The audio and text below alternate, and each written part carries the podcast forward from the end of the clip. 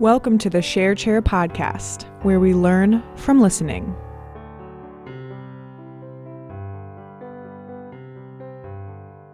We have Emma France here today. You graduated from Spring Lake two years ago? Yep, 2015. Okay, awesome. So, um, where are you now? Like, what kind of, like, what's been happening since then? I took a gap year and Mm-hmm. I'm at Western Michigan University in Kalamazoo. Um, it's been really good so far. I am majoring in film, video, media studies. Awesome, awesome. Like, what made you want to go into that? Well, I've known I wanted to go into film for a good couple of years now, since Mm. junior year, I think. And it's just kind of been something that I've always had my uh, sights set on. And I don't really actually know what made me want to go into Mhm. it. I think it was just more of like a, I couldn't decide on what I wanted to do. Yeah.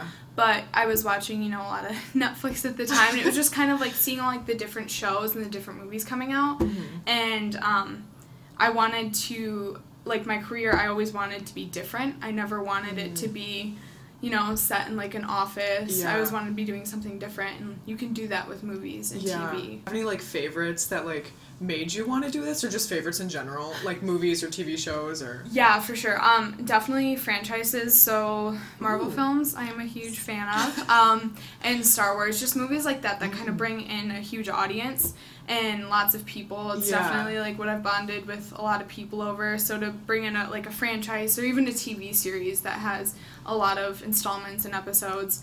Um, and gathering audiences like that of people of all ages and genders, it's awesome. Like, what do you think those kind of things do for people that make them like love it so much, or what is it? Why do you love it so much? I think well, I think what it is is bringing in all sorts of different people because with things like Marvel, you're bringing in comic book fans, but also huge movie goers, and um, with so many different characters and heroes, you're bringing in people who have um, kind of gone to or like found a liking to the certain characters so they're going to watch those movies and Mhm. connect with those characters and when you have something like harry potter even Mhm. you have people who grew up on the books and then to bring it to movies and kind of bring that to life you have those people Yeah. and then people who just like watching movies in general i mean that was how i got into the marvel movies Yeah. and so that's what got me into reading comic books Mhm. and just bringing that kind of crowd together and then not even just like one crowd but you know all sorts of different people especially with star wars and like the new ones coming out you're bringing in you know i walk around and i see like little girls with little Rey shirts on and it's just cool to see stuff like that. Dream job like do you have any idea of like the like what the ultimate job you would be looking for is? Yeah, um, I definitely I have a couple different ones. Mhm. Um, it's definitely changed, but one I keep going back to is directing, Ooh. like a female superhero movie, whether that's DC or Marvel. That's that's what I want to do. and with like marvel's position on sort of like there's a lot of male superheroes and everything and sometimes they've you know messed up like with uh, controversial wise Yeah, like making yeah. some mistakes with race or gender and everything like that like do you have any like specific or sort of like um, generalized thing to say about that or just like a way that you approach it Marvel, you know, they're like 14, 15 movies in, you know, they have they've built quite a franchise and it's mainly been white males and you know, they they got my attention and I'm a girl, but you know, I know there's some people out there who aren't going to get as hooked as I am. And I Mhm. know that there are there are in the comics characters for everyone. yeah And I just don't really think it's fair when popular franchises like this that you know everybody is loving there aren't characters for everyone to relate to. Mm. And I think, you know, with the amount of movies that they have, they need to branch that out if they want to, yeah you know, not even just as a business, but for other people to enjoy it. I mean, you Yeah. can't just focus on one audience. And I think stuff like superhero and comic book movies are all about bringing people together. And you can't do that when you're only bringing one group together. going back to the gap year Mhm. um, what were the pros and cons of that and like how come you did it Cons, I just, I guess I didn't really see any because I think when Mm. it comes to situations like that. Like there are some, but I think the positives always like when it comes to choices that I make, I always outweigh the positives always outweigh the cons. And um, basically what happened was I was gonna go to Columbia College Chicago and it just got too expensive, so that's why I took my gap year and I think I just rushed into it and didn't really look at other options. So I figured gap year, like I knew it was gonna suck watching like all of my classmates go on to college, but at the same time, I don't think I was in a good enough spot academically and also financially Okay. to move on to college. Yeah. And so, especially when I didn't do well at all in high school. So, with my grades, you know, I could only get into, I mean, Columbia was, it's an art school. Mhm. So, you know, they weren't really going to focus on grades. Yeah. So that's why I wasn't too worried about it either. Yeah, I figured I would just take to myself and just work and save up. Yeah, it was just, I think it was good for me to work and just kind of focus on myself, Yeah. which I'm glad I did. Do you like tell to a student, a senior right now or something, Mhm. who's like doesn't exactly want to go to college immediately? Like, do you have any advice for them, or would you say anything specific? I would say listen to themselves. You Mm. know, I had a lot of people telling me like don't take a gap year, don't do it.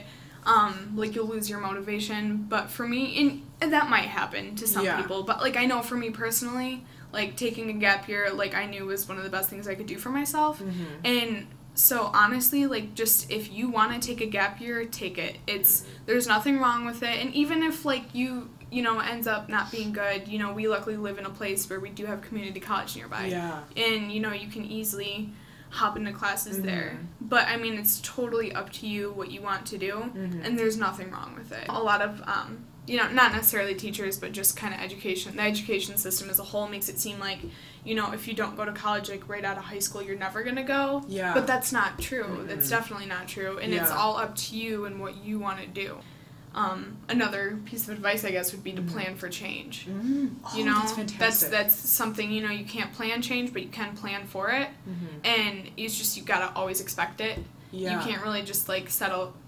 schedule and follow it you just Yeah. have to kind of adapt I know that you have been recently diagnosed with um like mental health. so growing up my i was i had two younger brothers who were diagnosed with adhd and add Okay. and um, adhd is very different in children than it is adults and so and girls and boys it's, there's a lot of different factors and so both my brothers were diagnosed and my parents just didn't think i had it so Mhm. basically i went through all of high school and middle school and just all of school um, struggling with it because i didn't Yeah. know i had it but it's also something you know boys versus girls you don't there's a lot of differences Okay. so like nobody really knew, which was you know totally okay. Um, Yeah. So I just went through school and I just didn't really think I was meant for school, which is totally fine. Like I wasn't okay with that at 1st Mhm. but then um, so I didn't do too hot in high school. I failed a couple classes. So I, went with Columbia because art school, Mhm.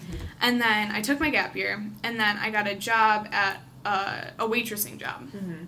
it was very different than what I was used to, and so it was a lot more fast paced and a lot more. Um, I had to focus a lot more, and I just found myself not really being able to do it efficiently. And so I was talking to my mom a little bit, and we started. She was like, "Well, it might be possible that you have ADHD. I mean, your brothers have it, so we'll get you tested." And then I got tested, and I ended up having it. And then um, I also got diagnosed with anxiety and depression, which it wasn't like a standalone thing. It was more like it was tied into the ADHD, so they Mhm. kind of played together. Like knowing that I have it was a lot more um, reassuring. What is one of the biggest ways that it sort of affects your everyday life? I take um, a medication from ADHD that like heightens the anxiety. It's just a side effect. Okay. Um, so just kind of just being anxious all the time, and Yeah. especially with school, yeah. um, it's definitely not good. But I mean, like myself personally, I have to be busy all the time, Mhm. and so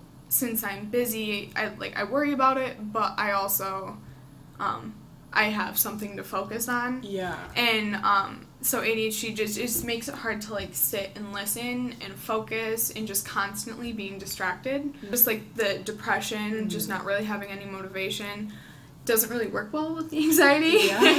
yeah. But um, you know, medication helps, and I'm glad I actually had some professors who were actually one of my professors had it, and so she was able to help me with that. And like just being diagnosed, it was definitely awesome to talk to yeah. or talk about and learning to cope with it in an academic setting because Yeah. college was going to be the first time I was going to be in an academic setting after getting diagnosed. But um yeah, it's just it's kind of one of those things that doesn't really ever turn off. It's just always on. And like some days it's worse than others, but like the ADHD is just always there. Like it Yeah. never shuts off. Take advantage if you have an opportunity to go Mm. see a therapist. I would do it. Um, luckily, I'm on a college campus where they really advocate for that. And it's also surrounding yourself with people that are like minded and like are aware of that. Yeah. Um, like growing in, up in an ADHD filled household, like my brothers, myself, and my dad all have it. So, and my mom's just kind of used to it now. yeah. So like growing up in a household like that, um, and then finding friends too. Like you know, I'm I moved to Kalamazoo, and uh, there's a ton of people I talk to that know about it, and like they know people who had it, and so Mhm. like they, they just know how to interact around it. Mhm. Letting your or like letting yourself get help yeah. rather than you know like telling yourself to not get help. Mhm. It's just it helps if you let yourself find help. They trust in yourself Mhm. and as cheesy as that sounds, but like in the end, it's only you, and so just like make changes for yourself. I guess you know focus on yourself and your mental health and where you're gonna go. Like don't focus on anyone else. Mhm. It's it's only you in the end, and I think that's like you should be like your number one priority.